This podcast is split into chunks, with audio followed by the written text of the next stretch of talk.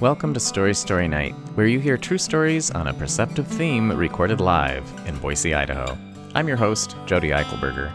In this podcast, we feature three featured storytellers intermixed with a community story slam. It's time to come to your senses, literally, but also metaphorically. Our storytellers share stories inspired by the theme taste. If you are licking your lips, it's probably because it's story time.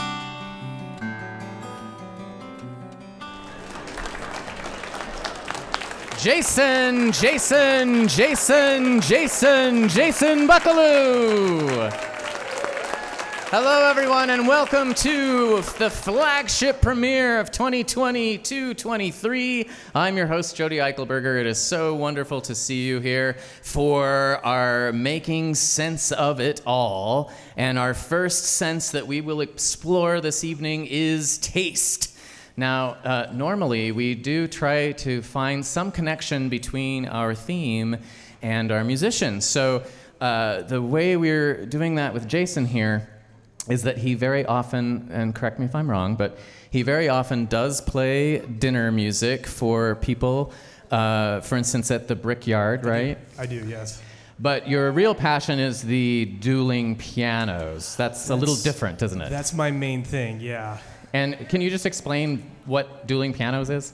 Yeah, so think of a band, but but replace the guitar players with just two pianos, and and we cover all of the of the parts that a normal band would, but we also take requests, and and we like to battle back and forth, like, hey, they like my song better than uh, Oh. your song that I'm playing right here. Oh, okay. It's it's fun and Cool. Well, we're, we're not going to do that tonight. We're not gonna do that tonight, We're no. not going to battle because No. I will always win.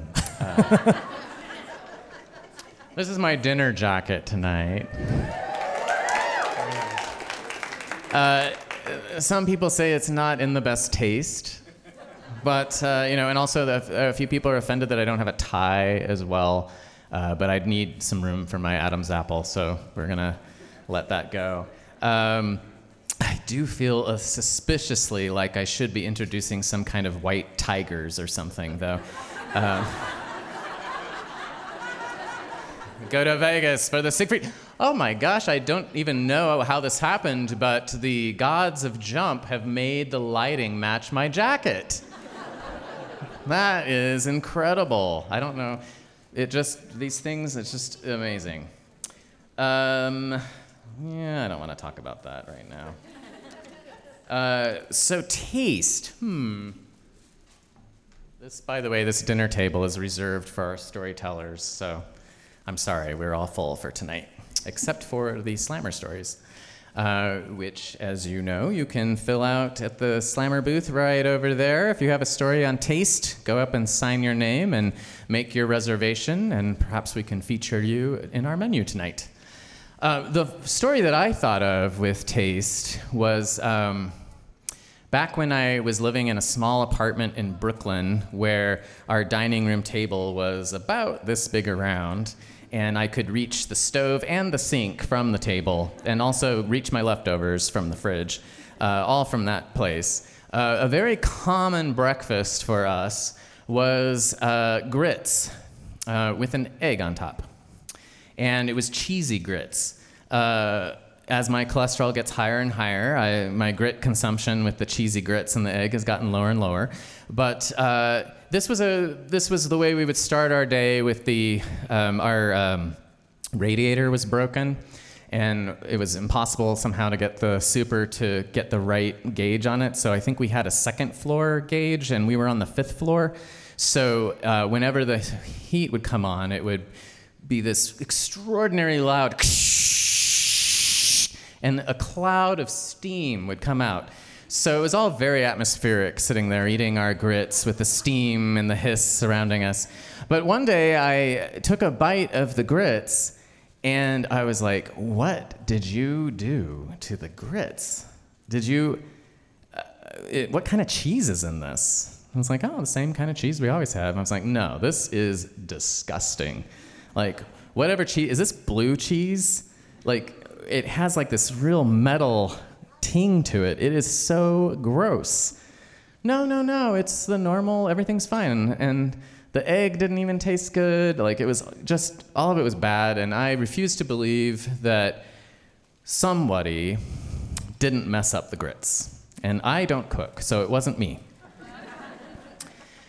Day moved on, and you know, I finished my grits sort of begrudgingly, and uh, continued through the day. And it got to lunchtime, and I went in and just grabbed uh, like some leftover Thai food, and heated it up in the microwave, and started munching on it, and it tasted exactly like the grits did earlier that day. Now this was back many years ago, so we weren't concerned at that time about uh, losing taste because of a virus. This was just like, what's going on? Because I suddenly realized there's something wrong with my taste.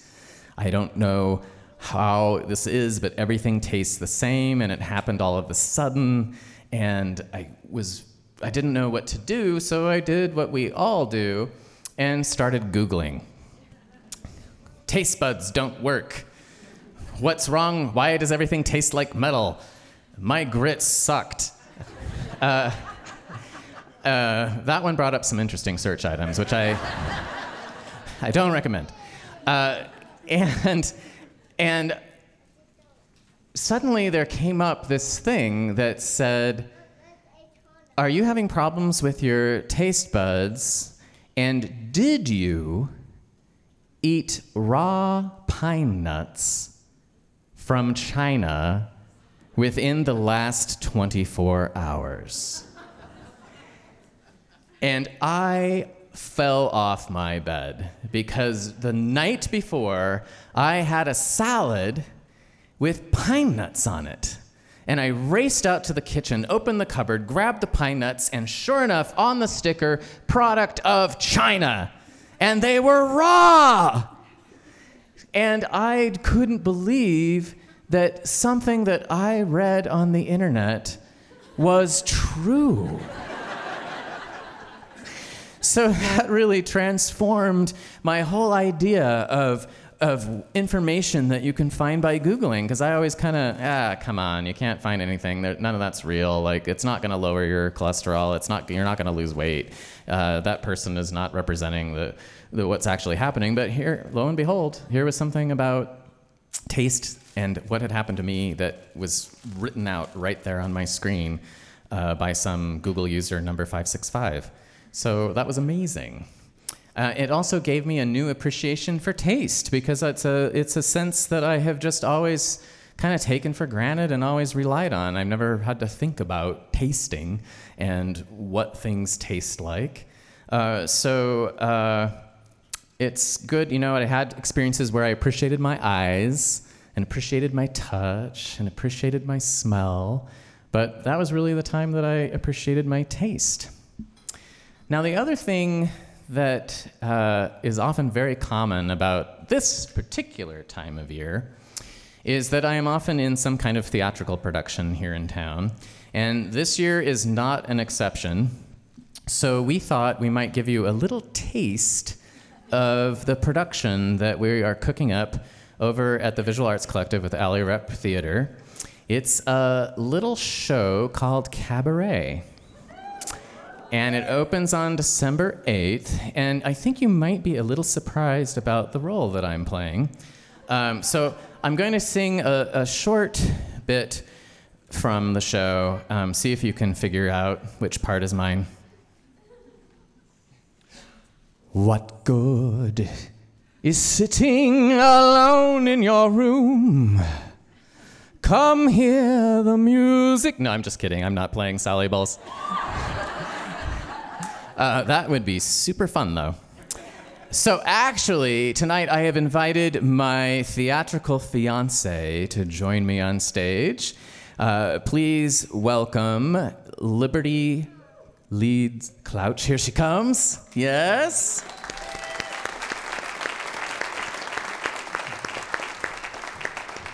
And Jason was very gracious to accompany us on this song tonight. We just threw it together right before the sh- right before you came in the door, and uh, we're still in rehearsal. We are going to be teching next week, and then we open the show.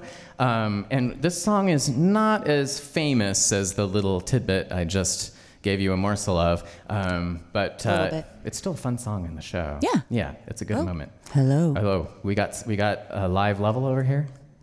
Am I live? Li- There you are. I'm alive. You're live at Story Story. Oh, but before we begin, I have something for you. What? It's like Christmas.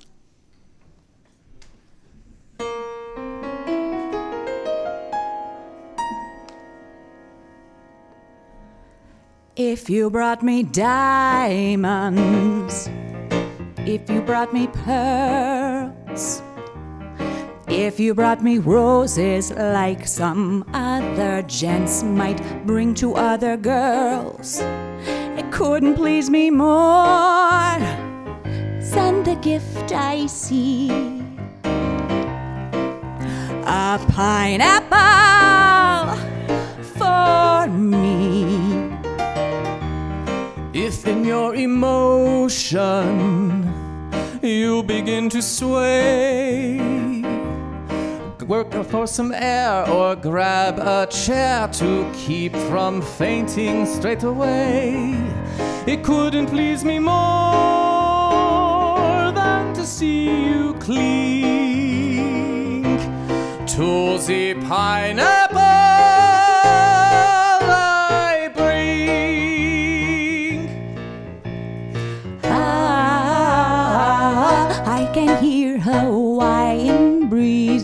breezes.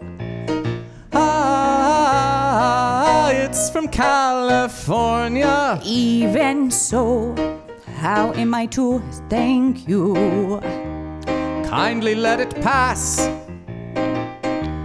Would you like a slice? That might be nice, but frankly, it would give me gas. then we should leave it here. There, not to eat, but see. A pineapple for me. From me.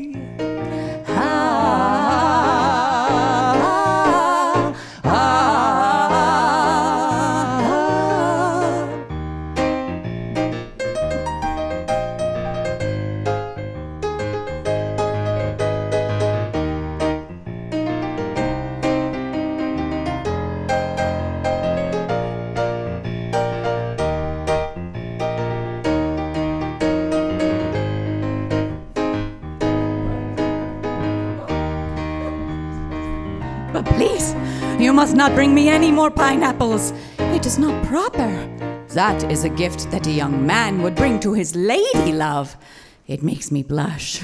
But there is no one, no one in all of Berlin more deserving. If I could, I would bring, fill your entire room with pineapples. A pineapple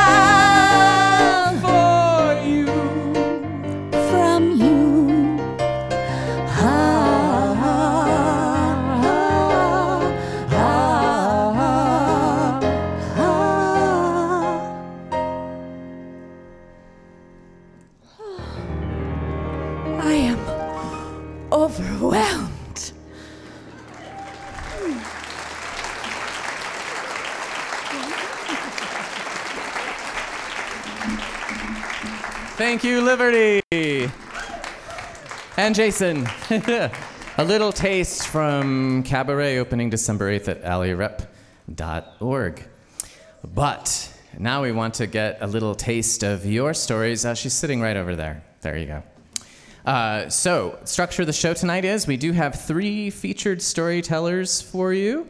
Uh, one of them is not able to stay, so he will appear miraculously uh, to uh, tell his story, and then he will uh, disappear just like the pineapple.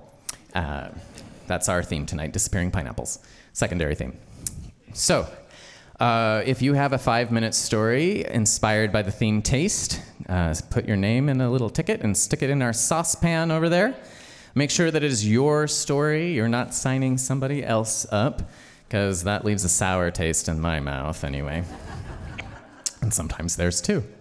So, in reverse order uh, for our storytellers tonight, uh, our last storyteller this evening wants you to taste her soul.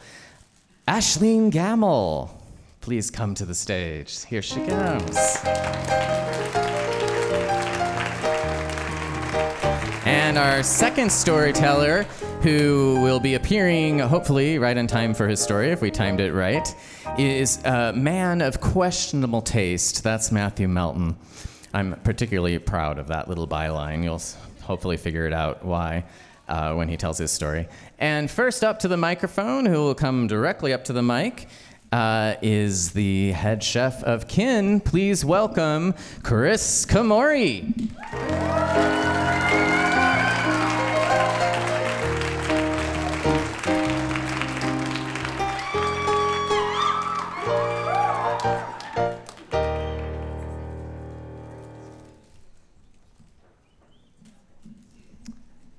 Um, so, I have been working in restaurants for 20 years now.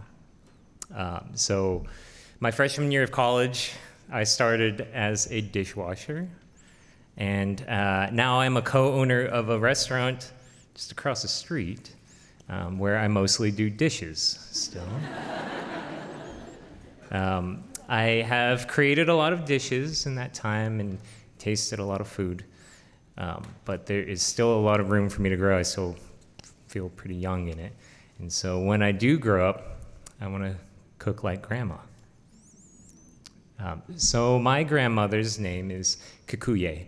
Uh, we call her Grandma Kay, and I'm pretty sure she is where I got my love of food.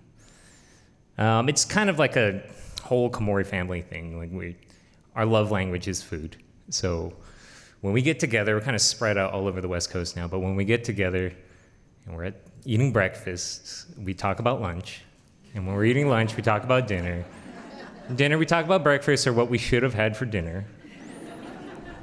And it's kind of always been that way. Um, but you know, I don't have a ton of childhood memories but many that I do have are centered around my grandmother's dining room table. Um, so, one in particular, I lived in Surrey, which is a suburb kind of like half an hour south of Vancouver, BC. Um, we piled into our Ford Aerostar minivan, black one with the red pinstripes and the bucket seats. And we drove up, and I was playing Game Boy and uh, made it to grandma's house and jumped out into the snow because it was Canada, and uh, or is still Canada. Uh, she had these manicured hedges, um, no sidewalk, and we would just jump and, and then go on the stone path up to the door, steps running up, and there's these huge ornate wooden doors, super heavy, and just, as a kid you would just bang as hard as you could on it.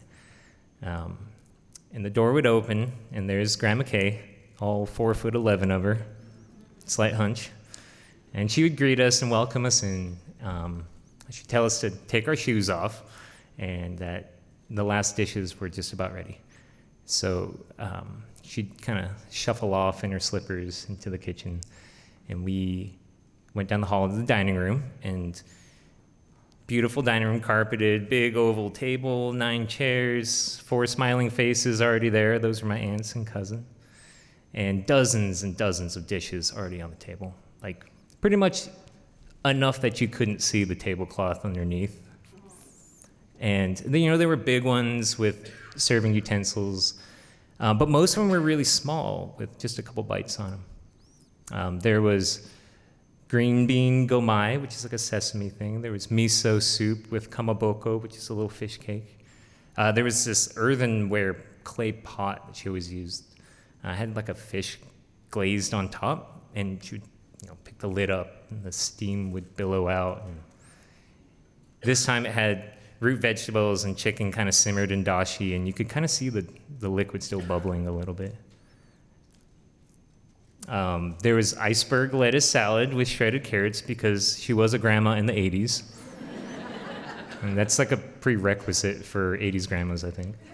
Um, as far as actual taste bud tastes, there was sour from the tsukemono pickles, salt, pretty intense salt from the little umeboshi. It's like a pickled plum.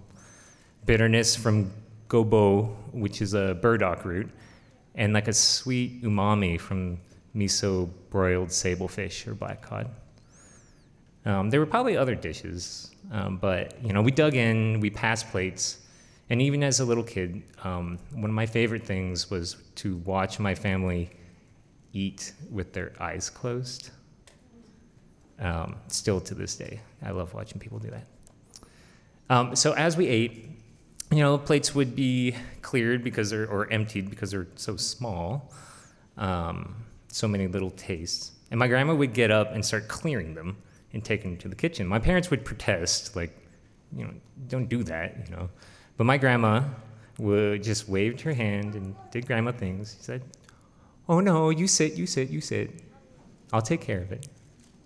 Um, so we sat and we ate and we finished and we ate until our stomachs hurt.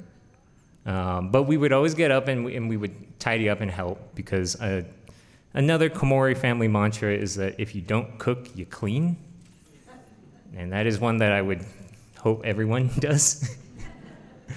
um, so that night I was in charge of loading the dirty dishes because, as I mentioned before, the dishwasher is my spirit animal and I can't get away from it. Um, you know, so that was one memorable meal amongst a few that we had at my grandma's house. And one thing that always amazed me that what she could do is her, her timing. Um, like the dishes were always just ready when we got there. And this is like way before cell phones. And she also made it look so effortless, um, which now that I do it for a living, I realize she'd been cooking for days. Um, and it was always funny to watch her be surprised at her own cooking. And she would take a bite of something and just say, "Oh, that's pretty good, eh?" It's like, oh, yeah. So I, I always saw that she enjoyed cooking, but it took me working a lot, and it took decades for me to realize that what she really loved was bringing people joy through food.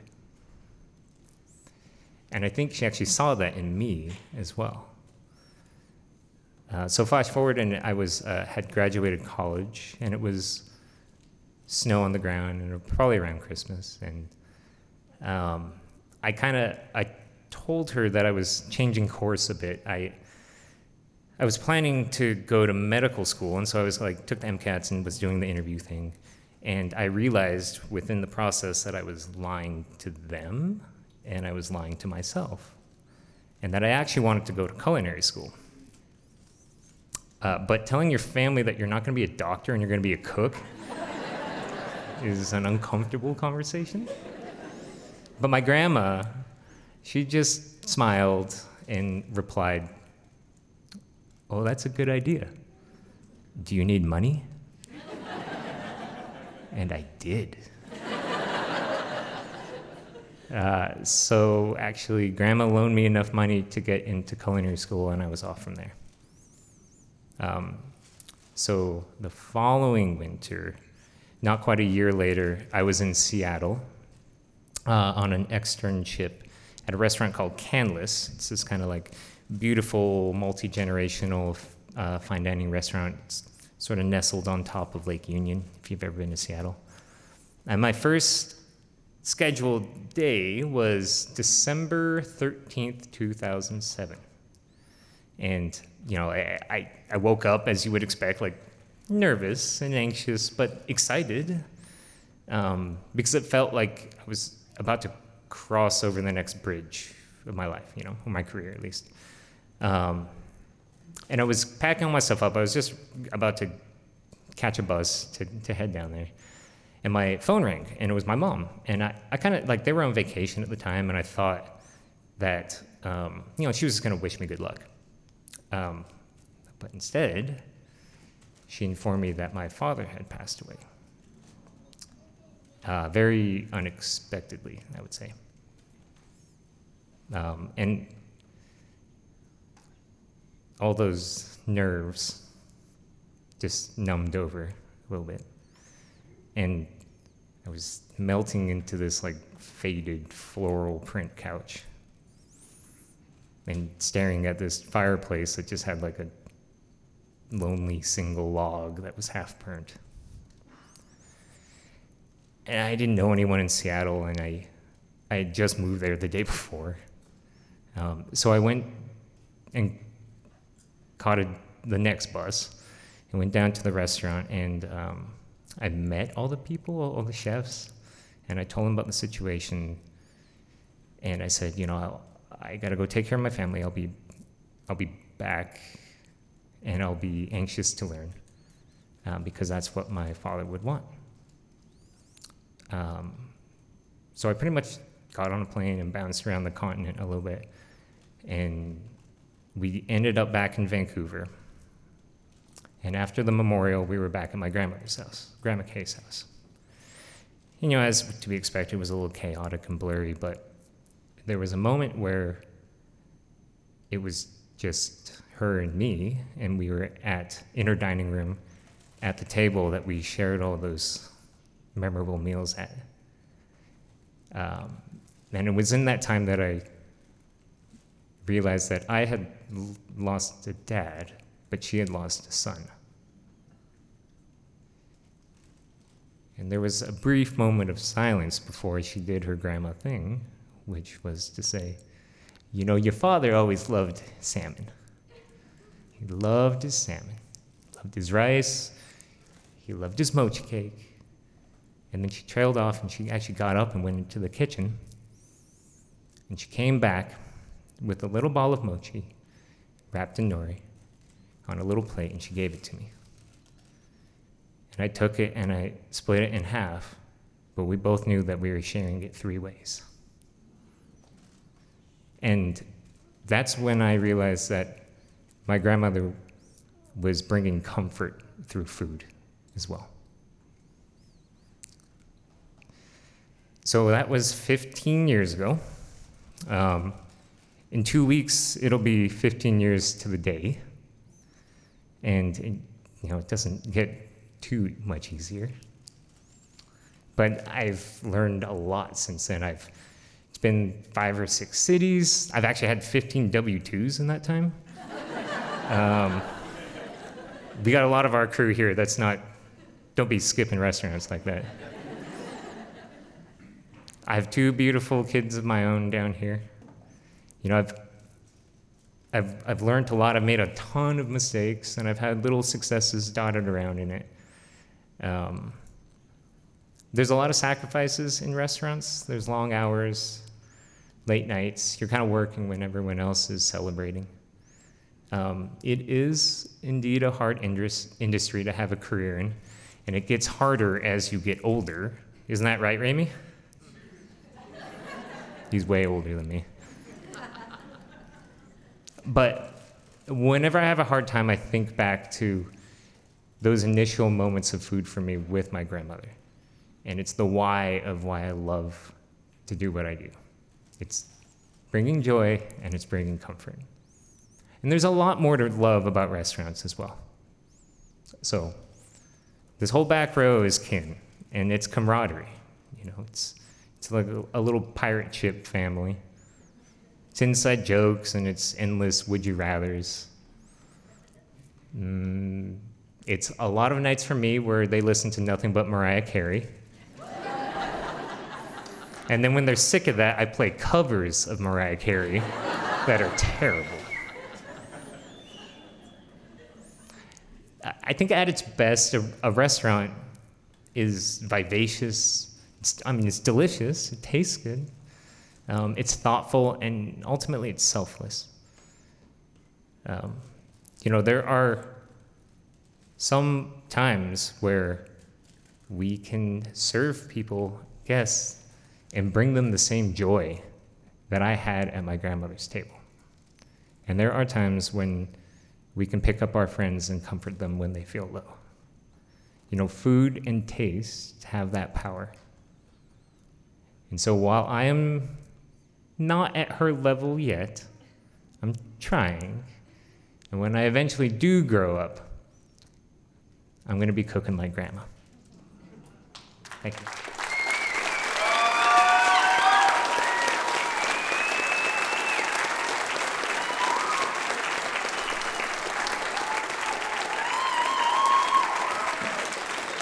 Thank you, Chris.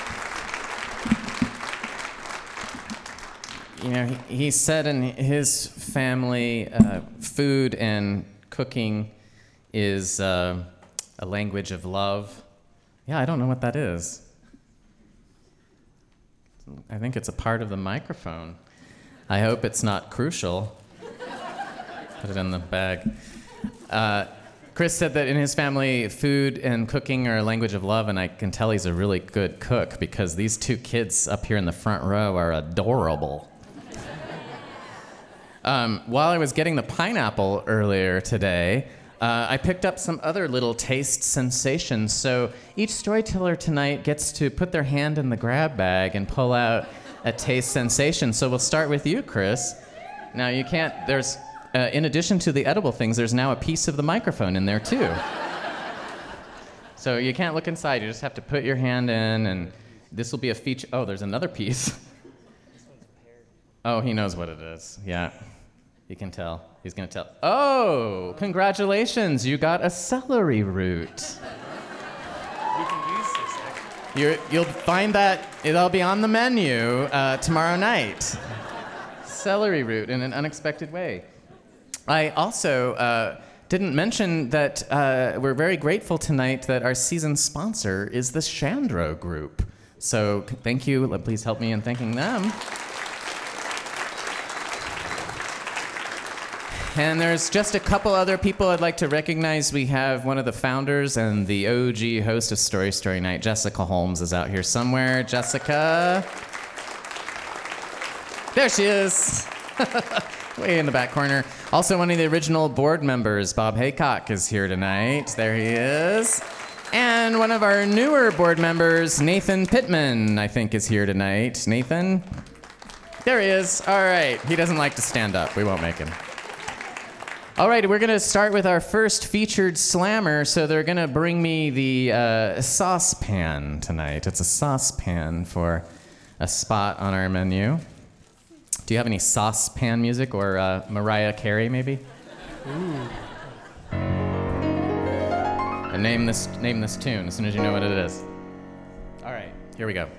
Oh. Uh, ben, you're very tall. I'm not sure you have to really raise it.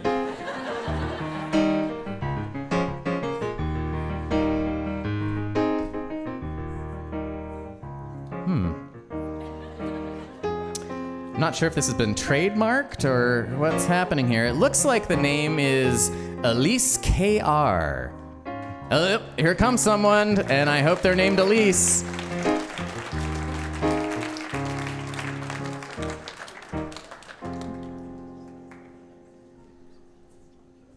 Hi, Elise. Are you excited to put your hand in the grab bag of? Oh, now, now I know what I broke on the microphone. What I broke is the little knob that you turn in order to make this go up and down. Hey, put it down there. That works. Hi. Wow, My that's name's really Elise. we're still working on it. We're working on it. You know what? Let's go to this microphone. Hello? Okay, this Okay, works. Elise. Now you have five minutes, Okay. and it's inspired by the theme taste. Okay. All right. And this is a family audience, so you can't swear I know. or do any stories that are lewd or. Okay. All right. Okay. Okay. So, my name's Elise. I'm 10 years old, and this is a story. We just moved to Idaho from Portland, Oregon, and this is when we still lived there. So, I was with one of my best friends, Mateo. We were both, I think, probably eight or nine at the time, and our parents dragged us to a winery. We were not happy about it. We were like, Are you kidding me? This is not fair. You guys. So they gave us a snack plate from the winery, and they like put a, like a like a picnic blanket down outside and this patio. We were the only ones there, and then we were in front of all those like rows of um, grapes. The point is, we're eating our thing, and I pick up my cracker and I eat it, and it tasted really really bad. So I spit it out, and I looked at it, and I had eaten a bug. Um, not that there's a problem with that, but I, I didn't enjoy that. it happened twice after that. and then after that, we went a bit crazy because, um, so we were talking and something happened where something was funny. And then we saw these swifts in a flock, like flying around, probably 100, 200 of them, just flying around above our heads, circling. And we're like, God, birds! So um, we went a bit crazy. We were like, for like probably a solid 10 minutes, laughing about the God birds. Um, we thought that was really funny. Our parents thought we were going crazy. But after that, we got the part we were waiting for, and we went to a bakery. But before we went to the bakery, I went to the park and I climbed a tree. My friend couldn't get up, so I threw petals at her. Anyways, going on to the bakery, we went to the bakery, and we both got these small mini key lime pies. They were like this big, and they were so cute, and they were really, really tasty. And we're both about to grab them, and they fell on the ground. So we got more. They tasted pretty good. I think they tasted good. She wasn't sure about it because this was her first key lime pie, so I kind of put a Sour Patch Kid on top of it because I'm not sure.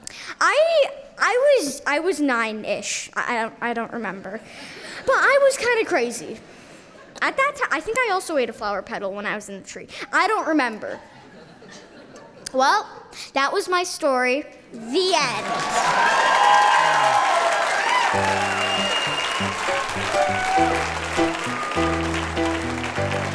Thank you, Elise.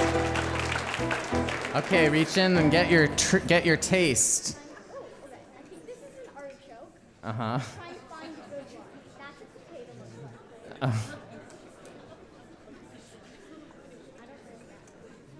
All right, con- an onion, and you get a poster too. Thank you. And don't worry, Elise, I can't remember what happened last year either. All right. Uh, I almost feel like I was watching a Peanuts episode there. If we had a really talented animator, maybe we can get Julia Green, who's here tonight, uh, to animate that story for us.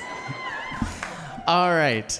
Uh, our next featured storyteller, uh, you remember this is our guest who has to fly in and fly out. Uh, actually, right now he's in a production of White Christmas at Boise Little Theater.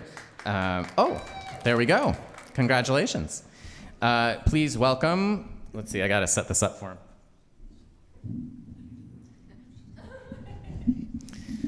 Please welcome a man with very questionable taste, Matthew Kelly Melton.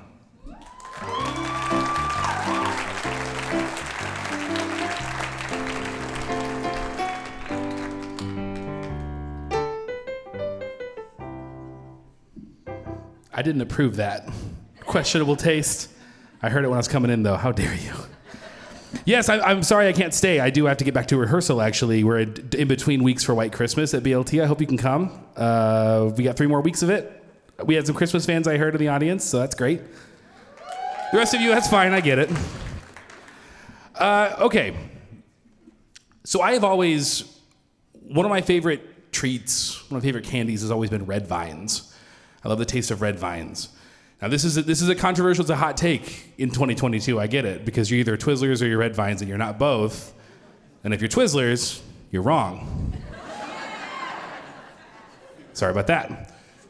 But it, and it's always been even like a comfort food to me. Like when I moved out uh, to go to Boise State, my mom packed me and my my roommates like a big thing of food, like chips and ramen and whatever, but like three or four big bags of red vines on top that lasted I don't know a week, probably, and. Uh, uh, so it's always just been a comforting food to me. And obviously, like going through COVID 19, and sorry, this is a COVID story, it's the world we live in. Going through COVID, right, we needed a lot of comfort. We were home, you know, and every Instacart order we would do or whatever, I would be sure to throw some red vines on there because it was just something, you know, something comforting. So we get to June of this this year, June of summer of this year. My partner Aaron and I decide we've had enough of comfort. We would like some adventure. Please and thank you. We're vaccinated, we're boosted, the numbers are low, we're gonna go outside. We're gonna go to Las Vegas. Now I'm like, yeah, all right, Las Vegas, more Las Vegas fans than Christmas fans. That's weird. That's fine. I mean, I get it.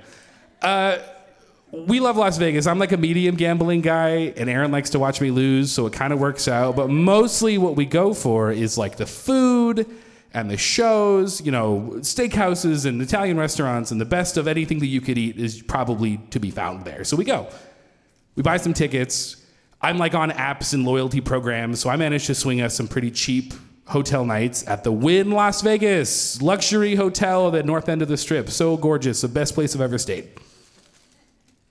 So we get in like Sunday or Saturday evening, pretty tired. It's a long way from the airport to the hotel room. Our hotel room is super nice. So Aaron and I are like, it's Saturday, there's people out. We want to be careful. So we're going to go across the street, grab some tacos and margaritas, because you can do that in Las Vegas. Just take them with you and just walk around with them, which was great. I don't think they made it to the hotel room, but we had them. And we just chilled out. Like, watched, I don't know, The Avengers or something on TV in our beautiful hotel room and went to bed. Sunday was kind of the same, just sort of hanging out, chilling out, enjoying this beautiful hotel room and this beautiful view and all of this. So Sunday evening comes around. We're like an hour out from our first big reservation for food, and I start getting like the wicked chills. I just can't get warm. I crawl into under the bed. It's like 70 degrees in our hotel room or whatever, and I'm just I'm freezing we had the presence of mind to bring COVID tests. So I tell Aaron, I'm going to go take a COVID test and jump in the shower and get warm just as a precaution. I'm sure it's nothing. So my skin is red. I can't, the hottest I can stand, and I can't get warm.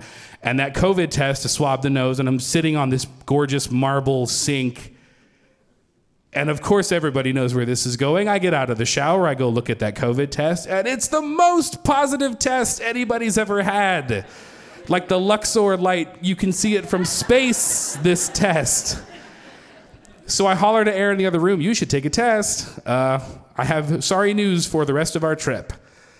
And I did what any good millennial would do because I didn't know, I don't know that I would have known what to do here. I certainly didn't know what to do somewhere else. So I, as a, good, as a good millennial, I pull out my phone and I Google, what do Las Vegas COVID tests positive? And it's like, we know what you mean. Ding dong, here's the number for a nurse or whatever. And I, so I talked to a nurse at uh, Clark County District Health or whatever. Sets me up with, like, okay, I'm sorry that happened. We've got this, we've got that. We'll tell you what to do. I call downstairs, talk to the front desk. I tell them, like, hey, I'm really sorry. I'm some idiot who came in with COVID from out of town. And here I am. And they, like, okay, well, anybody that's not with your party needs to leave. It was just the two of us, so that's fine. You can't leave at this point. If you want to order room service, you can. We were kind of hungry, so we ordered like a basket of fries and a parfait, and it was $40 because it's the Wynn, and why pay less, right? so by this time, like, so they say, okay, call, call us in the morning. You, you can't leave your room. To illustrate the point, they brought somebody by. We heard them do it. They taped the door. Like, did you, when I was in high school, I was like a speech and debate kid, so I would go on trips and like the chaperones would tape your door so if you, they, if you got out, they'd know it because you couldn't put it. They did, they did that to us, grown people. They made a big red X on the door. I don't know. The scarlet letter, this, this room is cursed. And by this time, like COVID is a raging. I'm I'm delirious. I'm feverish. It's brutal. Erin said she could see waves of heat coming off of me. Now, we ordered, we brought COVID tests, but we didn't bring a thermometer. I know I'm hot. I don't know how hot, and I don't know how hot you're supposed to get before you need to like call a doctor or something. But as a good millennial, I know there's an app for that. so I downloaded this like super sketchy free thermometer app on my phone. And how it works is you put your thumb on the thing and it like tells you your temperature from your thumb. So I did it and I'm, I downloaded on the Wi-Fi and I'd got, I've got it going and it's like scanning my thumb like this is an episode of CSI or something. And about halfway through, it's like gonna tell me my temperature. And all of a sudden it's like, hey, you wanna play Clash of Clans? it's free on the App Store, you know. Click here to download. I'm like, no dog. I want to know I need to go to the hospital. Thanks. And it comes back and it's like 103 or something, like serious town. And if you've had COVID, you know that first night is kind of a dark night of the soul. Like, I don't know what to expect. Division 1 college athletes drop dead. Grandpas who fought in the Second World War and are 100 years old get the sniffles. You just don't know. Obviously, it turned out okay. I'm still here. Uh, we go, you know, sleep, quote unquote, through the night. Following morning comes. And it's a literal and figurative blur because I'm still feverish of like canceling. Canceling flights, canceling hotel rooms, canceling reservations, canceling show tickets, cancel, cancel, cancel. Call the front desk again. They say, hey, where, you're checking out today, right? Yeah, well, I guess. I don't know where we're going, but we're not staying here. They're like, well, you can stay if you, we'll cut you a deal. If you want to, you're already here. If you want to stay, we'll let you stay. How much would it cost to stay at the Wynn? Oh, we got a great deal for you $700 a night. What else you got? Because that's, not, that's more than our whole trip cost. What else you got? So he tells us, well, okay, there's this quarantine hotel. We can make a couple of calls and we can take you to this quarantine hotel. And it's gonna be just fine. I was like, well, I'm sick as a dog. I don't know what to do. I'm not getting on a flight. I'm not going to our other hotel. I guess we're going to this quarantine hotel. So we pack up all of our stuff and we go and there's a knock on our door at like noon when we're checking out, and there's these two giant dudes in suits and big black masks, and they basically perp walk us through the casino floor out to the parking lot where there's this old, like 30 plus year old ambulance waiting for us. I, I know what you're thinking, and I thought it was a little extreme as well. I'm, I'm ambulatory, I'm fine, but we sit on the little rails, you know, you sit sideways so the gurney can fit in there. And off we go, and we go, and we go, and we go. And the, the weird thing about Las Vegas is like everything is huge. So, like, when you're like, oh, we're just going over there, and you walk a half hour, and it's like, oh, it's still over there. So the Wynn is just getting smaller and smaller and smaller as we're, we're but it's still, I can still see it. And we stop in, they finally come to a stop at this off highway witness protection looking Arizona Charlie's, they call it. We were at the Wynn, now we're at Arizona Charlie's. Thanks, Charlie. Thanks for making the trip all the way from Arizona for little old me. And it was, I mean, it was fine. It was clean, it was comfortable, it was whatever. And here's the rub it was free. We didn't have to pay a dime. Aaron and I got three meals a day. I ended up, spoilers, I was there for like 10 days and I didn't have to pay a dime. I think they just would rather you have a safe place to go than just wander the strip or whatever, which was, I guess, my plan B. I, I didn't really have, I barely had a plan A. So here we are. So Aaron has food sensitivities, right? Gluten, soy, dairy. So they were like, well, we're going to bring you for, to, for food, whatever we bring her, just to make it easier. And I'm like, fine, whatever. It's going to be a lot of salads. I'm fine with that we actually eat pretty good. Tuesday evening rolls around. They bring us street tacos for dinner. It was great. We make an Instacart because there's a Walmart down the way. And you bet your bottom dollar I got some red vines. of course I did. And like Gatorade and like whatever else. So it's evening. We're getting ready to go to bed. We've eaten dinner. I grab a couple of red vines before I brush my teeth and I take a big old chomp. And I can't taste a thing that sweet sort of plasticky red vine taste that I love, and if you don't, you're wrong. I don't have it. So I tell Erin, grab one of those, another different one out of the out of the tray, and she's like, it tastes like a red vine. So I eat some nuts. I can't taste the nuts. I put a lime from dinner in my mouth and just take a big old bite, and it's sour, but I can't taste it.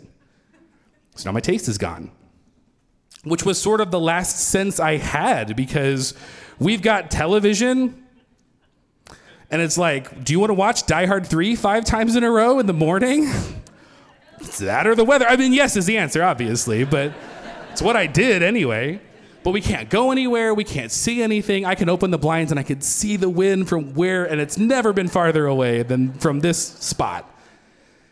But, uh, you know, it was a safe place. I ate a lot of salads that I can't taste, straight up like Land Before Time, just munching on twigs because I can't taste this, the dressing. What's it? I don't know. It doesn't taste like anything. Aaron ends up being okay. Like we're there a week. They hook us up with some antivirals, which was cool. I got the I got the Trump treatment. They gave me the the monoclonal antibodies. Some dude just came to our hotel room free of charge again, which was wild, and just got us. And then we watched Back to the Future Part Three for like a half hour, and then he left. So Erin was fine. She had been sick recently, so we think she was okay. I put her back on a plane. I was there for another couple of days. I was testing, I was testing. Finally, I get a, a negative test. It's like Thursday, like the following Thursday. So, like, however many days, I think it's 10. I can finally go home. But I just got here, kind of, right? It seems ashamed. Like, what am I gonna do? Go back to work on Friday and just be like, hey, I was just a non person for a while and here I am. Like, no, I'm gonna go. I have comp, more comp rooms. I'm gonna go back to the strip. Why not? So I do. I went back to the Wynn for a night and I, I did everything we were going to do. I swam and I walked around and I did all, and it was kind of like Kimmy Schmidt coming out of the bunker. Like, it's all still here. it's all still here. So we, so I get to do all of that and I stay another night in another place. And I, I rest for the most of it because I'm still very weak. And eventually I get home and eventually my taste did come back. Eventually. And I, I bought a box of red vines. Of course I did. And I, and I ate them and I, I guess they taste they taste the same. I guess I've heard people say their their taste never came back or or it never came back quite the same. And I don't know if that's true. I don't know if that's true. I don't know if you can know if that's true, right? All I know is that I, it was still comforting to me to eat those red vines. So I guess I'm just going to have to be okay with that, right? I don't know how I got sick. I don't know what I did wrong. I don't know if I did anything wrong. There's so much about all of this that we don't know. I don't know if red vines taste the same.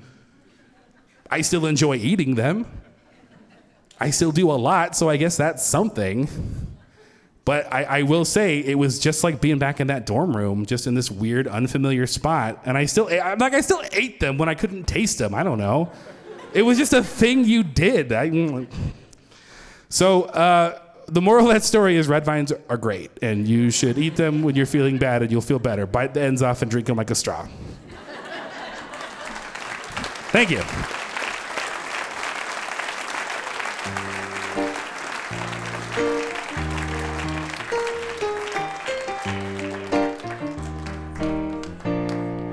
Thank you, Matt. Do you see that's what I meant by. Oh, they're having a conversation. She'll. Sorry, you're not a part of this. Just so we're give her your else. number. Yeah, yeah, yeah. yeah. All right. Uh, well, that's what I meant by questionable taste. That you weren't sure if you were still tasting the same red vine. That's See? very likely story. So tasteful. Likely story. All right, I know you got to get going, but thank you for thank being here you tonight. For indulging me. Thank you Matthew all. Melton. Appreciate you.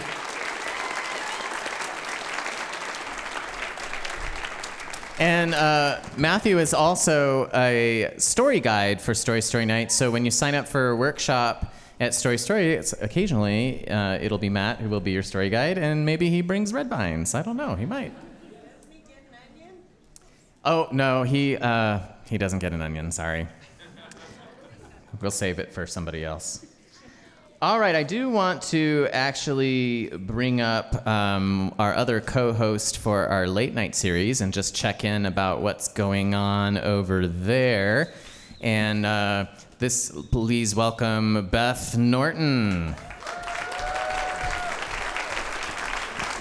Hey. Hey. So I know you have a show coming up on December 13th. What you got cooking? We have a theme. Um, it's a holiday not to be remembered. Mhm. And that's about it right now. We have a theme. I do have a band, but they don't have a name yet. Um, and I am looking for featured storytellers. So if anybody's interested in telling a, tel- a 10 to 12 minute story on a holiday that they don't want to remember, which I know sounds weird, but yeah, uh, come see me at intermission. Oh, you'll be by the story booth? Yeah, I'll be by the story booth. Thanks, Jody. Perfect, thank you. All right, if you got a story now, it's a story, a holiday not to remember, not to be remembered, not a holiday you don't remember. Okay, that's an important because we don't want to hear 10 minutes about the holiday you don't remember. Okay, uh, I just feel like I need to clarify that. Uh, although the late night audience is a little bit smarter. Not really. No, no, no, that's not true. For me, the best way that you support Story Story Night on Giving Tuesday is by being here. So thank you very much to all of you for being here. However, if you do uh, want to support on Giving Tuesday uh, the power of storytelling and you know and uh, the ability to produce shows like this and also the one that's at the Visual Arts Collective as the late night series. We do have something set up. Uh, you can text on your phone. Uh, if you want to do a one time gift, you can text Story Story to 44321. So you open up your message, you address it to 44321, and then your, your message to that number is Story Story, one word. Or if you would like to be, uh, who here is a Story subscriber? We have a round of applause for Story subscribers. There, we got lots of them. Great. So that is a monthly support for Story Story Night, and it includes tickets to all of our shows. So, for instance, if you become a Story subscriber, you can sign up to go to the show at the VAC for uh, holiday not to be remembered, and then you can also get tickets to our show here at the end of the month, Sight, and it's all the same price. You just sign up for the tickets that you want. And to do that, you can text 44321 and you text story sub, all one word, that stands for story subscriber, story sub to 44321. And we appreciate that very much, and all of you that are already doing that. And some of you have been story subscribers already for like a couple of years, which is amazing. Thank you so much for that. And our other support, of course, as I briefly mentioned, is from the Shandro Group. And the Shandro Group knows there is a difference between offering your employees insurance and benefits. From our first conversation to day to day benefits management, uh, do you have any insurance music? A good neighbor, State Farm is Oh no, that's so wrong. Well, they're not a sponsor. I No, I know. Oh well, maybe they maybe they use State Farm at Chandro Insurance. That might be one of your options. I don't know. Uh, they use data-driven and culture-focused methods for designing your benefits portfolio. We know no other, no other program in a business can impact employees' financial, emotional, and physical well-being more than employee benefits. So thank you very much, the Chandro Group.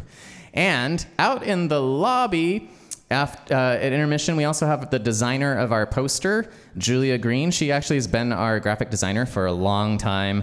All of the season, sp- the season show posters, the postcards um, that you see, um, the designs online. And she has some gift wrap and holiday ornaments and stuff that you can check out in the lobby. So there's a lot to do. You can text to give, you can go visit Beth at the Story Slammer booth.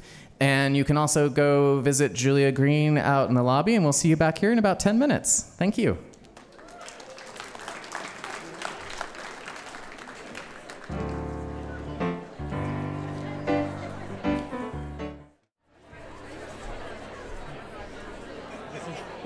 All right, we are going to start the second act of our show.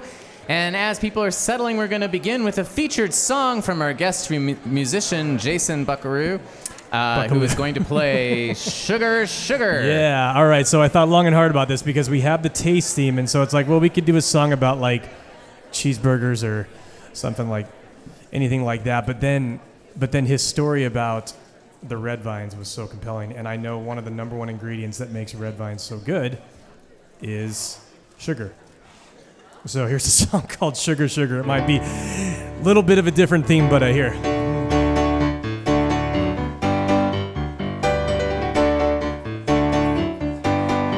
Nah, sugar.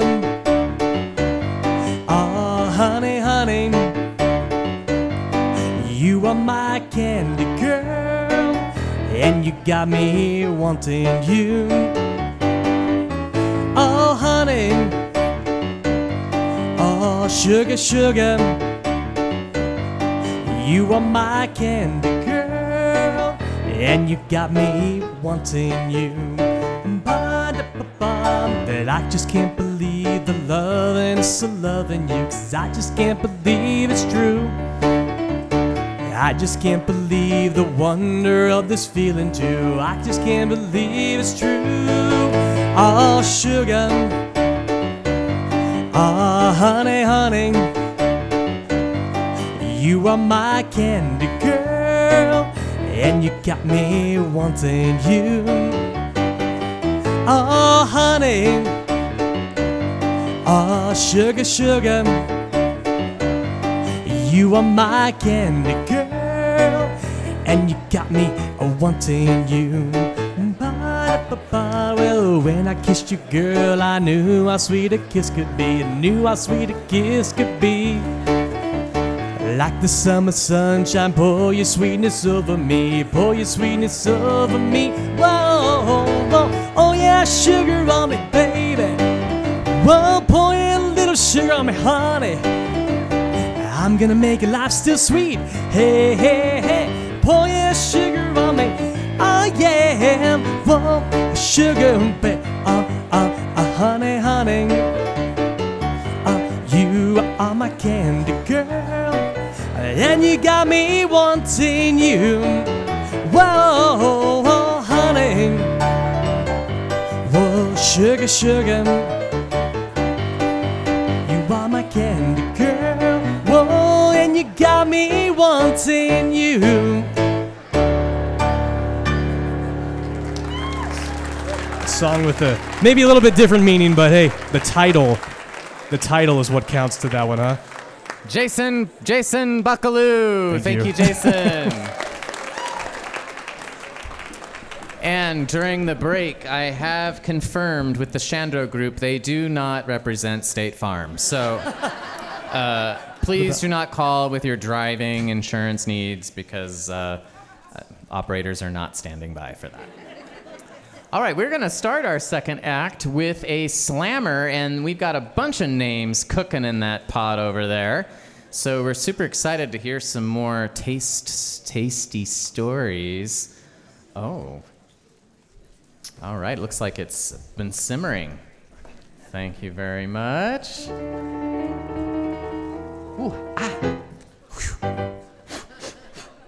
Oh my goodness, it is a Story Story Night studio showcase because one of our other studio coaches, we're going to say, in fact, she was just coaching a team for Slammer of the Year. Ladies and gentlemen, um, I can only imagine what this taste story will be. Patty O'Hara.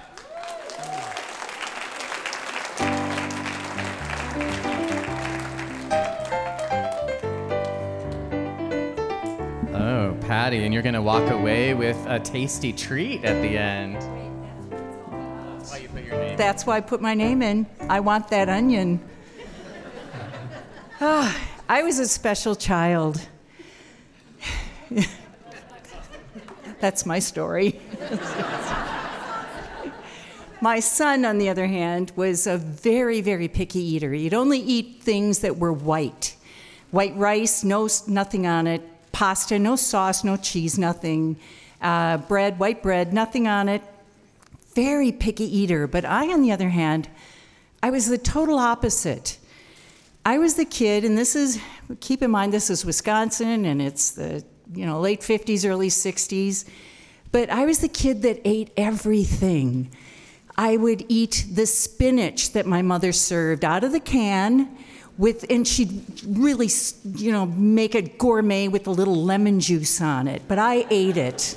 Stewed tomatoes with one of those stale bread cubes in it and you let it soak in the stewed tomato juice. Oh yeah it's either a moan or an agreeing out there but and then you kind of get this slime but i loved it. I, lo- I more mom more liver, all kinds of liver, because it was affordable. Yeah, oh, I'm sorry, it was after dinner time too, but calves liver, that was the good stuff. Beef liver, little cheaper. We got into chicken livers broiled with some salt on it. I got up to like, you know, six at a meal or something. Uh, seconds, please.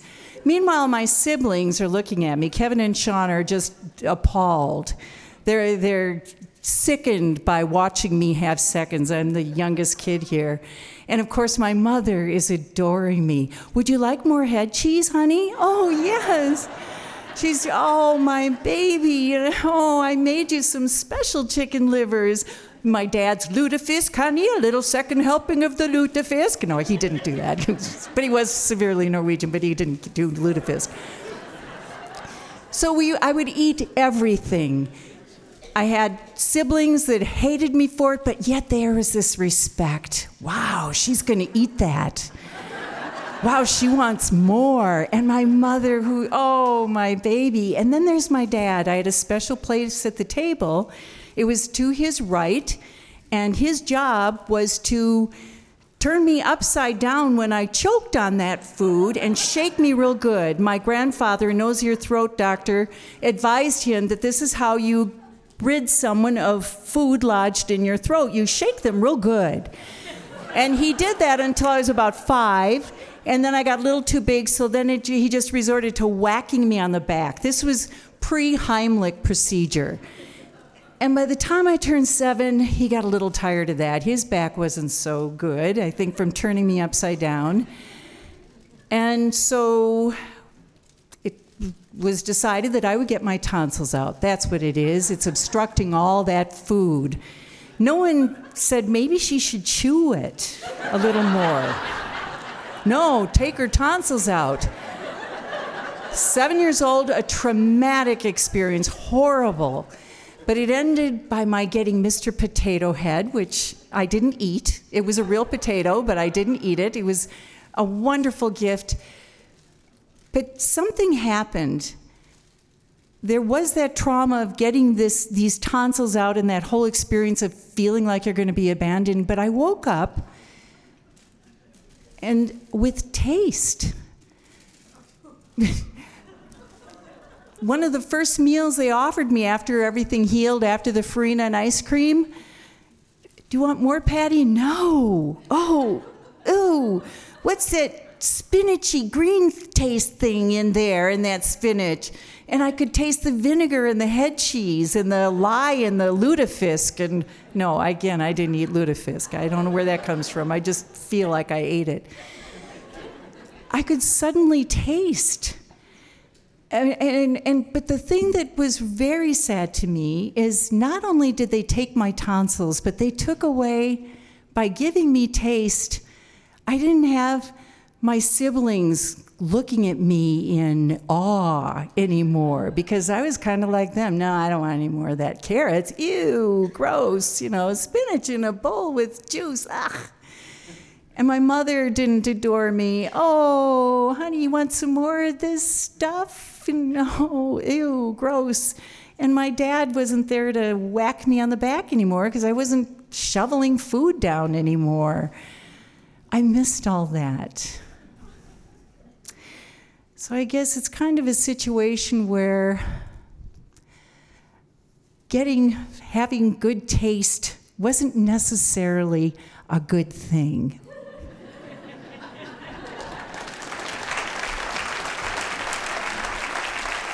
How do you get a poster? And you get to select a little treat from the bag here for your taste. Well, we already gave away the onion. Oh, you got an artichoke. Congratulations. You're welcome. Patty O'Hara.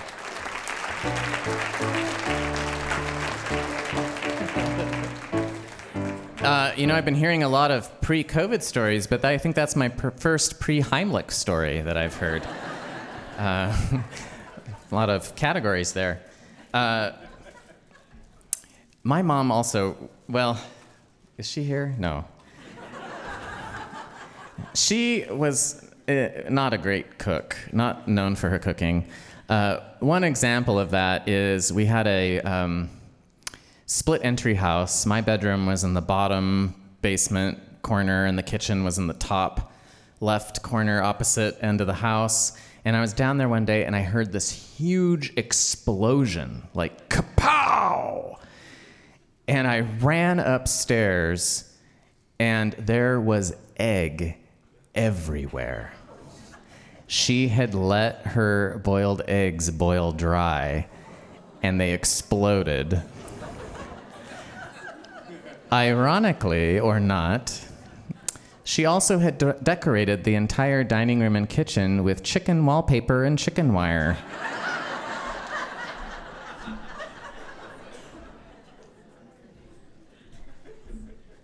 Now, I don't encourage this. Yes, I do. But one of our storytellers brought me a gift. now, I don't encourage this again. I want to say that. Please don't bring me gifts. You can't bring me gifts. so, this mysterious concoction you'll have a better idea about after you hear her story. Please welcome for the first time to Story Story Night stage, Ashleen, Ashleen sorry, Ashleen Gamel.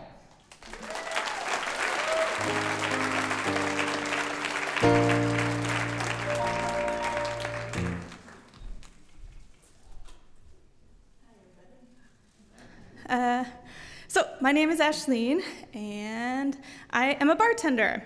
And uh, whenever I have to describe to people uh, what makes a good bartender, I always talk about a margarita, right? Anybody can make a margarita. A margarita is lime juice, some orange liqueur, tequila, salt, bam, right? So, what makes the difference between anybody who can throw together a margarita and a bartender? You know, right? And I always said, I always say that a bartender is, um, it's someone who can roll with the punches and make a margarita in any circumstance, right? So a bartender can produce a margarita with lime juice, orange liqueur, tequila, and salt. But they can also make one if all they have is lime wedges and Splenda. They can make one if all they have is like Mountain Dew and salt. They can make some with their coffee maker and Gatorade in a hotel room. You know, that is a bartender. Kind of like I guess you got to have the like the MacGyver skill, right?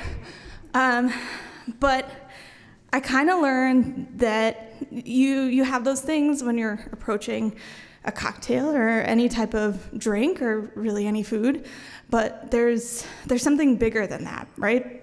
So uh, before I ever stepped foot behind a bar, I was like way overeducated. I had a degree in culinary arts and beverage management, and I realized that my superpowers were not in the kitchen.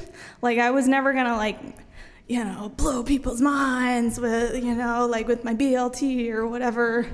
But and I, and I don't know, it might have been, you know, because a lot of my coursework involved a lot of tasting, a lot of big analysis or whatever. Maybe I, I don't know, maybe I'd had a couple, but I really felt that my superpower was with drinks for some reason. Um, so, right, I, I graduated in Las Vegas, Nevada, and I went out to the strip to get my first job, and it was like a little bit post 2008, and I couldn't get one, and it was really hard. And even when I ended up getting my first job, despite my education, um, it was just super hard. It was like uh, it, it was like pulling teeth just to get a gig anywhere. Um, since then, I've had about 18 bar gigs. I've, you know, been around the block, but probably for every bar position that I've managed to snag, I've been offered at least 10 cocktail server or hostess positions. Uh, after yeah, yeah, uh, after one particularly bad interview, um, I noticed that you know the person who interviewed me, they gave me their card and whatever, and I noticed this. Um, uh, accreditation after their name, Certified Specialist of Spirits. And I thought, I'm gonna get one of those then, you know? If I'm not educated enough for this, I'm gonna get that. And it put me on this path of like, all of this continued education. I just uh, did all of this, you know, I want to learn about, I want to learn more about wine, I want to learn more about spirits, all these things. And we have a few uh, industry events um, in the bartender world. And believe it or not, one of those events is a summer whiskey camp in Kentucky. Uh, you have to apply, and they take bartenders from all over the world, and we take over an honest to goodness Lions Club summer camp, like at 40 minutes outside of Louisville, Kentucky. And we just, we wear our Daisy Dukes, we get into shenanigans, uh, we have a lot of campfires, and they take us to all of the bourbon distilleries in that area, which is awesome. Uh, so that had a profound experience on me. And when I came back, I could taste in a way that I just couldn't before. You know, before I went, you try some whiskey and you're like, it tastes like whiskey. Cool.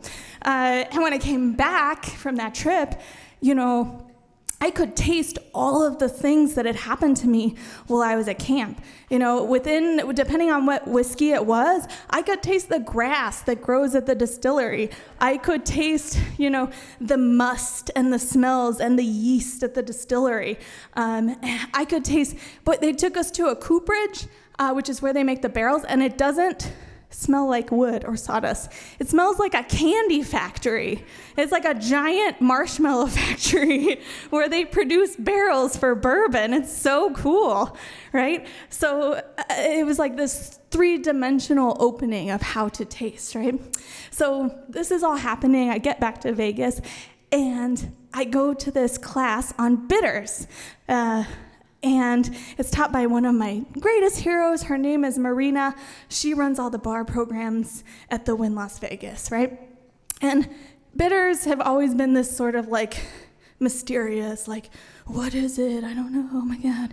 Um, and they're actually like not that complicated. So, bitters are when you take two tinctures and you mix them together. If you do that, you've essentially created a bitters. What is a tincture? A tincture, everybody knows what a tincture is. Uh, the most common one we, we know of is vanilla extract. It's just an extract. Any edible flavor that you preserve in alcohol and have a very concentrated flavor is in bar speak called a tincture. So Mariena assembled probably like 60 different tinctures for us so that we could make our own bitters. But she also challenged us to think a little bit bigger. Like, instead of saying, like, ooh, you know, this, like, ooh, mint and lime, and, and that goes good together, and that's what I'm gonna do. You could think bigger. You could think about an experience that you wanted to share, or a memory, or a feeling, or an intention. And you could pick flavors based off of that to create a taste, you know, something bigger than the sum of its parts. And this was hugely inspiring to me, so I made a bitters that tasted like camp.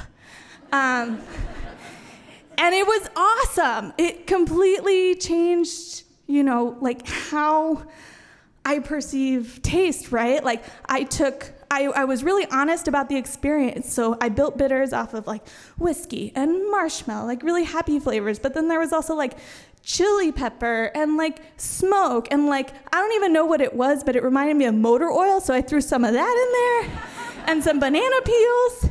And on paper, the list of ingredients would seem terrible. But if you tasted it, and you were w- willing to be open to that taste, not just the flavors, you really would get the overall vibe of how it was to be at camp and what that experience was like. So this led me down an even farther rabbit hole, right? this is like my bartender master class, I don't know, master class experience or whatever. Um, and I was like, wow, well, if this is what happens when you have like 20 tinctures, like what are all the flavors like, right? So bit by bit, every week, I would just go to the store, get a case of mason jars. I would pick out 10 or 12 flavors that I thought looked good that I was curious about, and I get a handle of cheap vodka and I dump it on there. And I would make my tinctures. And little by little, I amassed this epic flavor library. I had like something like 600 tinctures. Uh, yeah, and it was good. It was good. I highly recommend it, you know, if you have some spare time. It taught me a lot. it taught me a lot. Like, some flavors are better as perfumes, some flavors are better for your palate. Um, don't make avocado tincture, it's really bad. like, a lot of things like that. Um, and it occurred to me, you know, when we when we go to an art gallery and we look at a painting, we don't just say, "Hey, there's some there's some green, there's some blue, all right, cool, bye. You know, like, like we, we look at the painting and we see a composition, we see a full picture. But for some reason, with food and drink, that's what we do. We're like, oh, you know, here's a strawberry, here's a lemon. Okay, on to the next thing, whatever. But if we really want to taste, we can step back. And, and if we kind of let our brains occupy a bigger space when we are tasting, we can see that flavors are kind of like paints, and we can use them to make a greater overall composition. And we can create anything that we want with any kind of intent that we want. We can time travel, we can tell stories, we can make, you know, really big, esoteric, multiverse type concepts or whatever. Uh, and we can do it in the most fun way, I think, which is with something that we can eat and drink. So, I figure all this out and I'm like, and like, it's a lot, right? and and I'm doing my little thing and I'm getting really amped up and I'm maybe like I'm maybe like you know seven or eight bars in in my career, and uh, I'm in I'm in this competition that takes place over a week. It's like five mini competitions with eliminations along the way, and I make it in the top three for this best bartender in Vegas competition, right? Awesome.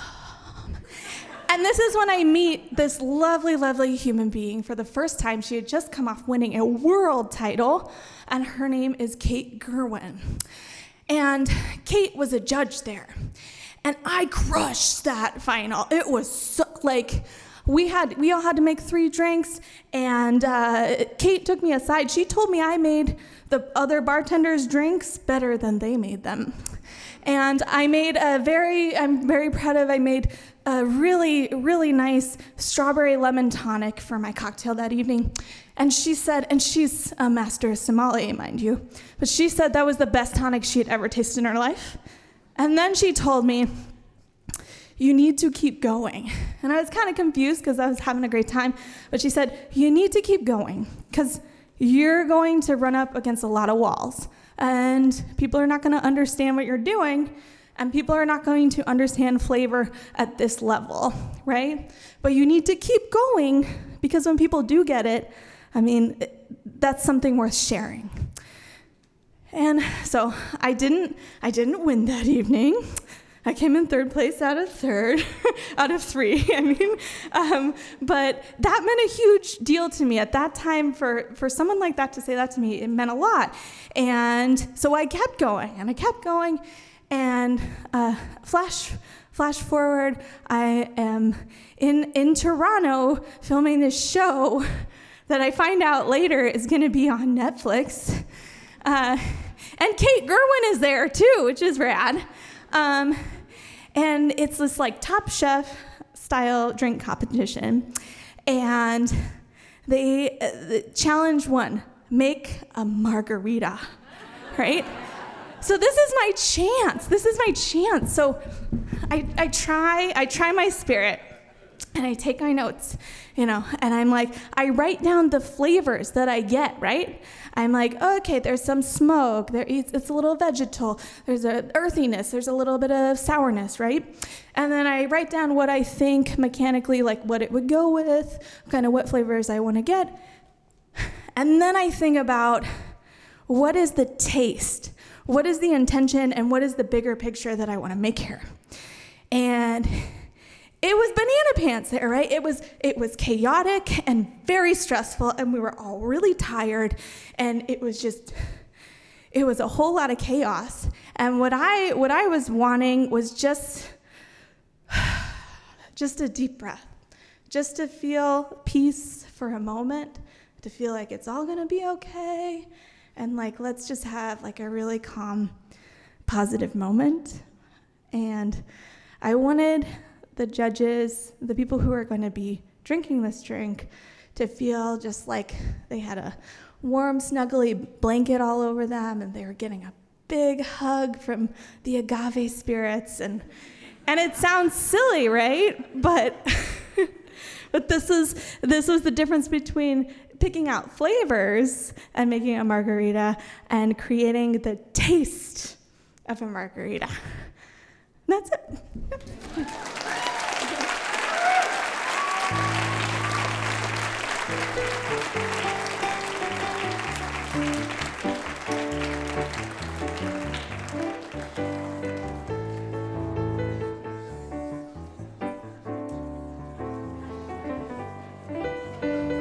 I have to confess, a lime.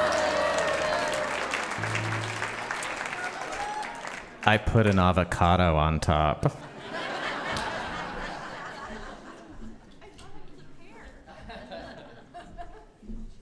Thank you so much. And you know what was super fun?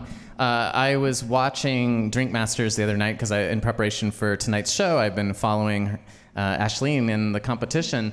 And one thing that's super cool is every time she comes on the screen, it says Boise, Idaho so like we're represented all over the world. Yeah.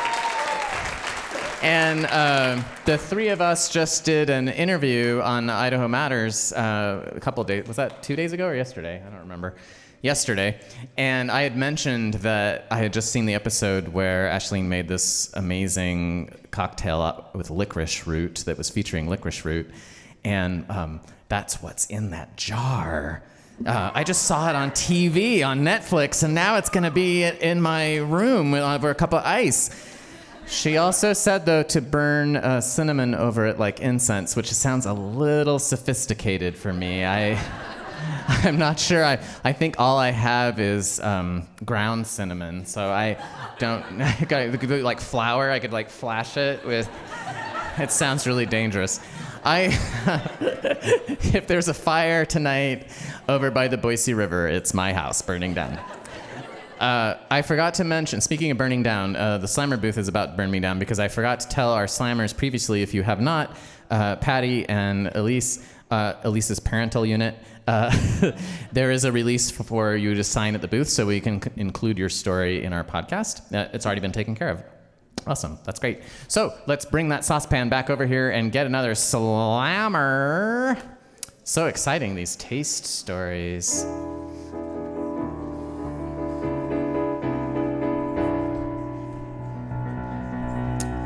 Okay, don't get too excited about. Okay, all right. Here we go.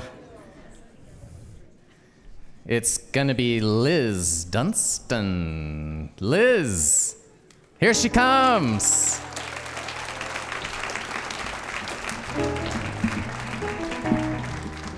Oh, I was gonna say, sorry, Liz, take your time.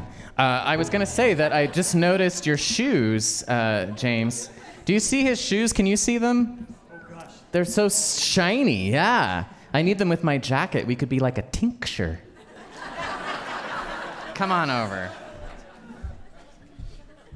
All right, you got five minutes. Don't shock anyone with, uh, you know, anything that's too seedy. Need a timer? No. Uh, I'll time you when you're running out of time. I will just creep behind you. Ooh, and sparkles. Yeah, you'll see glitter start. It's already all over. Yeah. It's really nice. Gosh, I hope we don't get a cleaning fee for that. Okay. It's worth it. Hi, I had already given up that I was going to be picked, and here I am.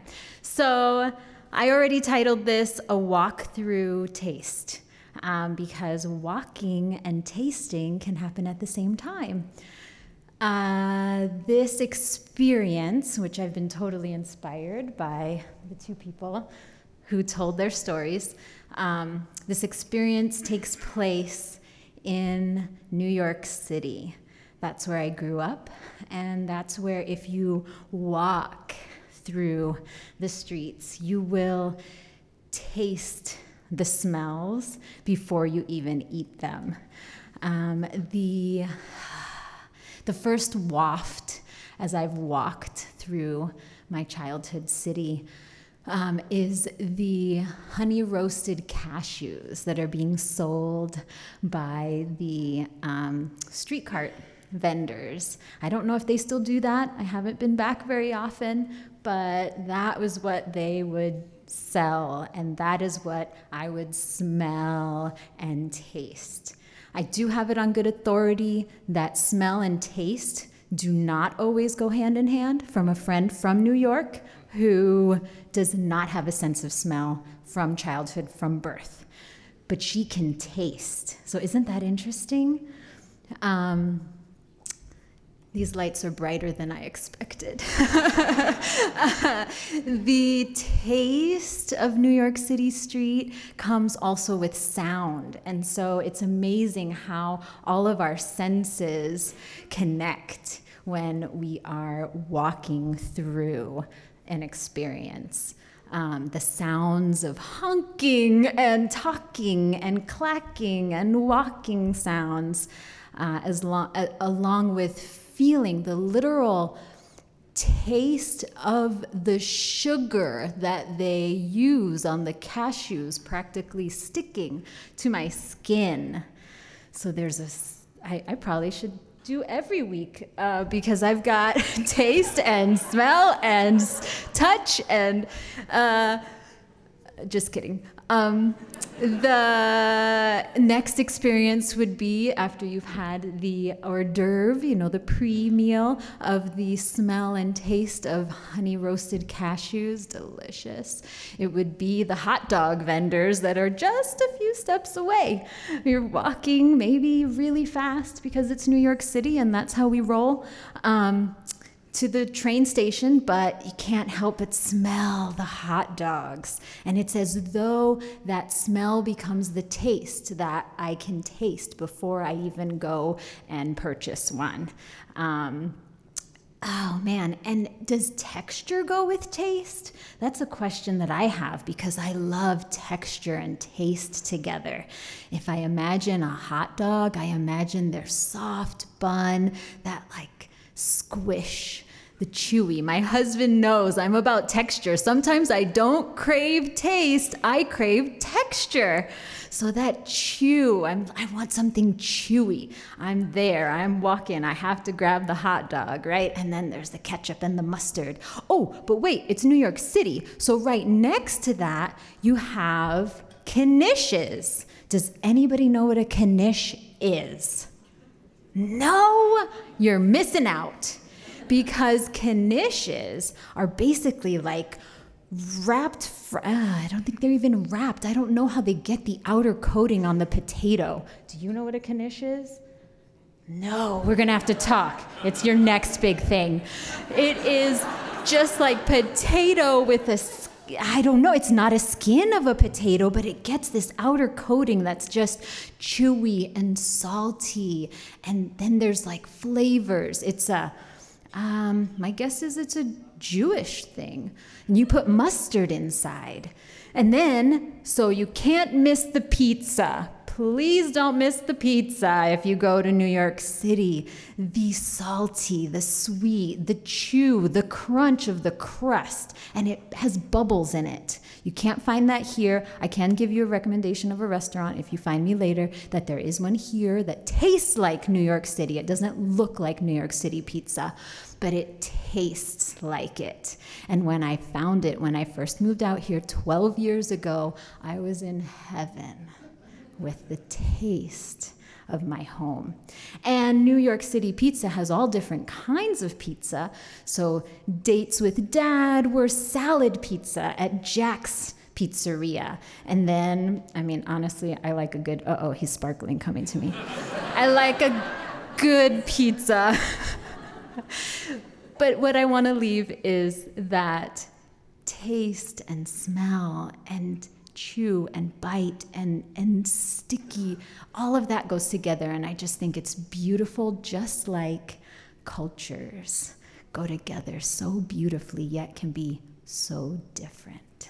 Thanks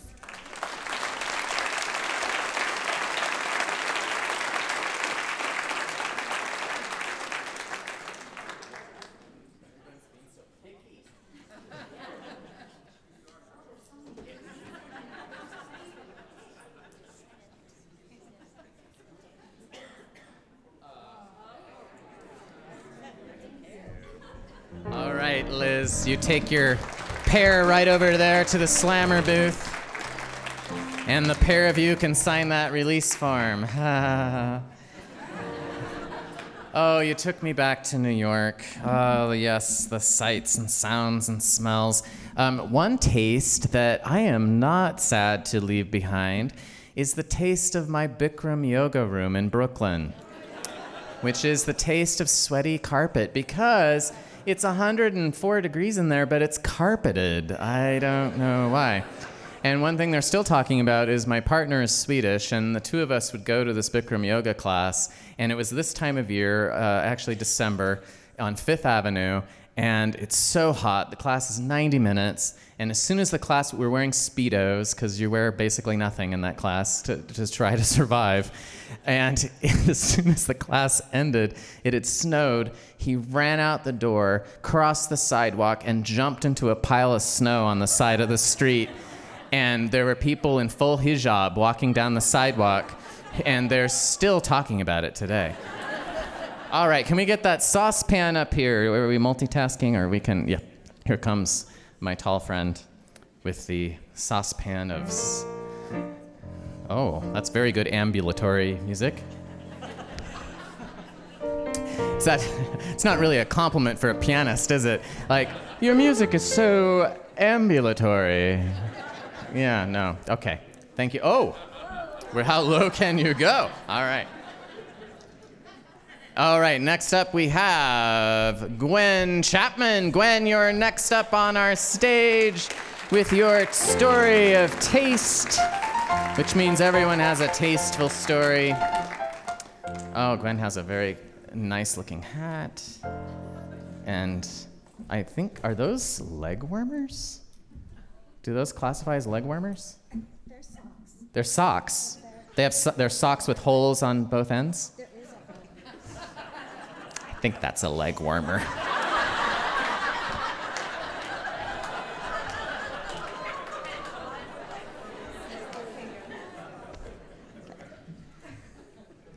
I was raised by a woman with very good taste. Uh, she was born in East Texas. She married a very smart oil engineer, and they moved to Europe. She had her first child in Singapore, came back to Texas, and had three more children. They couldn't afford to live in North Dallas, but they could afford to commute their kids to the private schools there. When I was about 12, probably, on some escapade to New Mexico, she brings back green chili stew. And she's determined to make it our new homemade family food. It's so spicy. She's from Texas. There's cumin in it. There's a can of tomatoes. There's poblanos and jalapeno and green chili.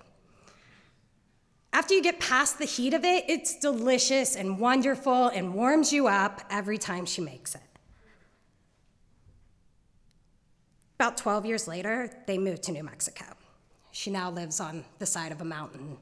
She has a view of the monsoons that come through every day in a place called the Enchanted Circle. And this is where I meet my best friend, uh, Ramsey. And we have lots of stories, and lots of stories that we don't tell our mothers.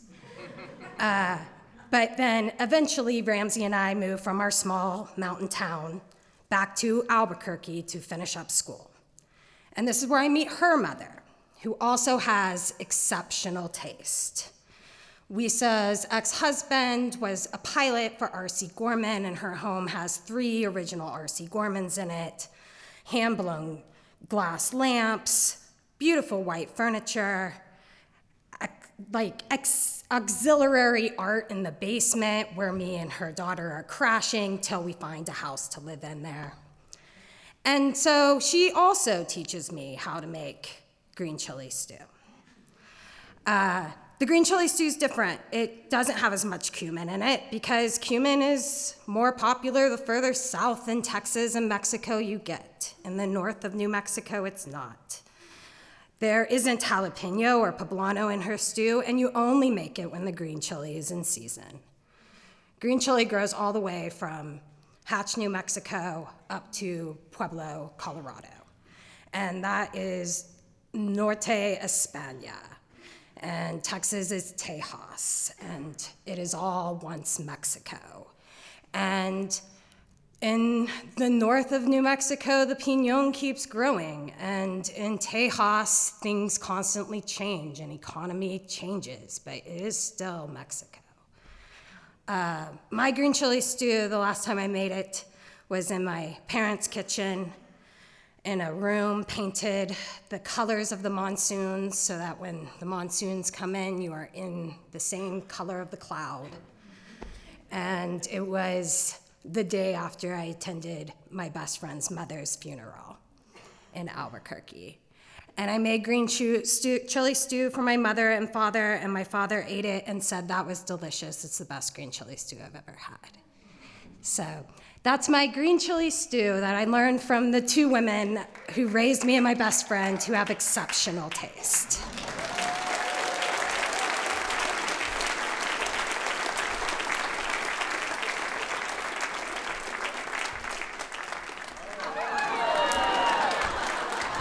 Wow! Chills. Chills. How did that happen? She looked. All right, let's get one more slammer to close out our evening. Bring us that saucepan of stories. What a fun travel of taste we have had tonight. Mm mm mm mm mm. I might have to have a second dinner when I get home. Okay. Here we go. This is maybe this is dessert. A sweet story? Is it a sweet story? Eric Jankowski. Welcome back. Eric.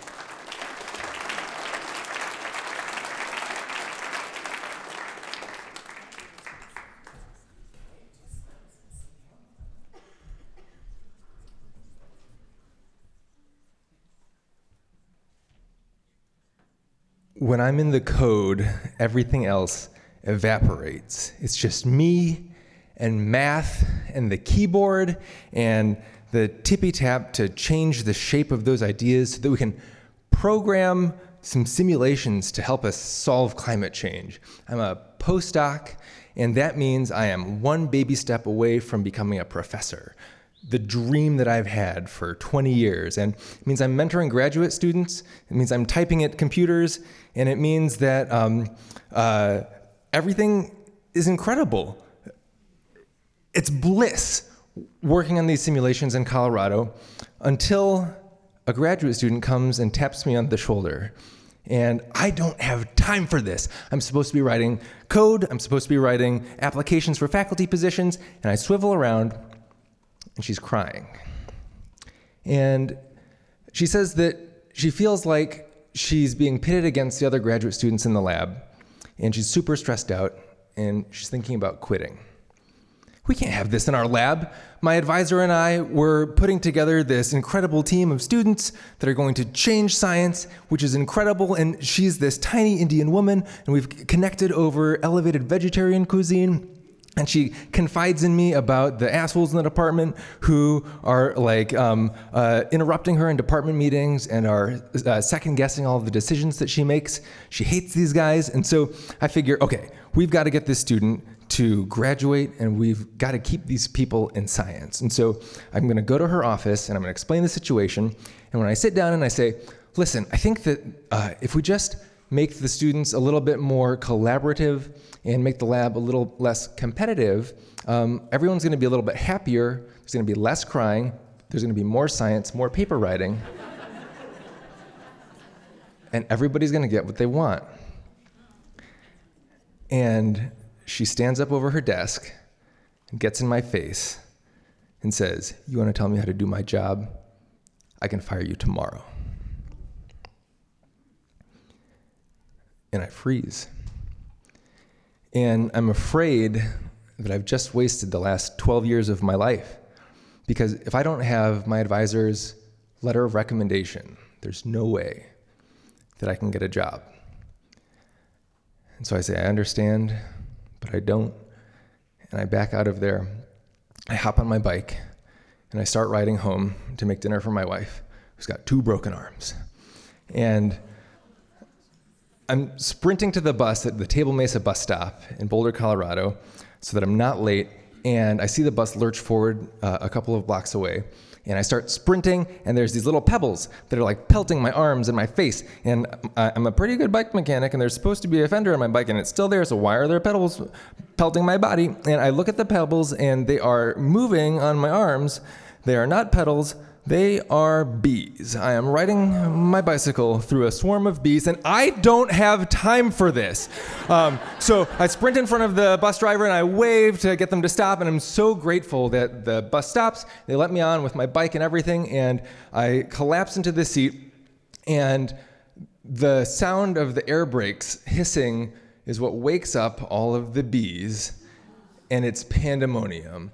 I'm like a Black Mirror Oprah who's like, you get a bee, and you get some bees, and you get some bees. And there are children that are crying, the parents are screaming, and the, the, the driver of the bus is like pawing at those tiny little windows that are just for decoration, they don't actually open up. And he finally opens the door, and the bees fly away, and I'm so thankful that it was just this momentary panic and that nobody got hurt, and that everybody was fine. And I got the taste of this relief that I just wish that I could feel with my advisor.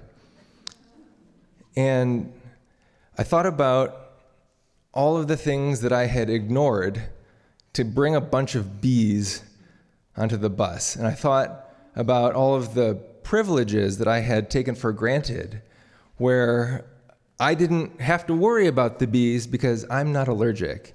And as a part Asian, part white guy in engineering, I can expect to walk into a department meeting and have people listen to me. But when I walked into her office, I had released the bees, and she was allergic. And now, as a tenured professor, I think a lot about how urgent it feels that we use the privilege that we do have to make the work that we do together the learning that we do together and the growing that we do together feel safe, and we can do so without being afraid. Thanks.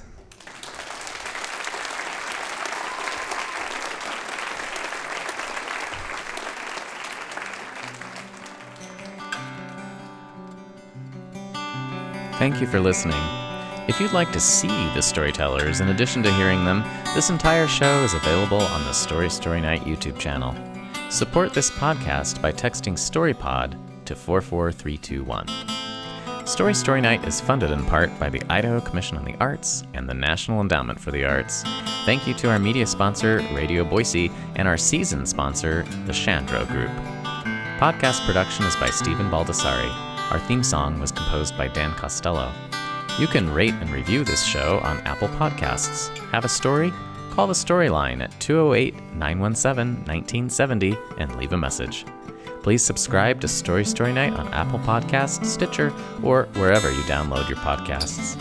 Find out how to participate in our live show at storystorynight.org or visit us on Facebook. I'm Jody Eichelberger. Thanks for being a part of our story.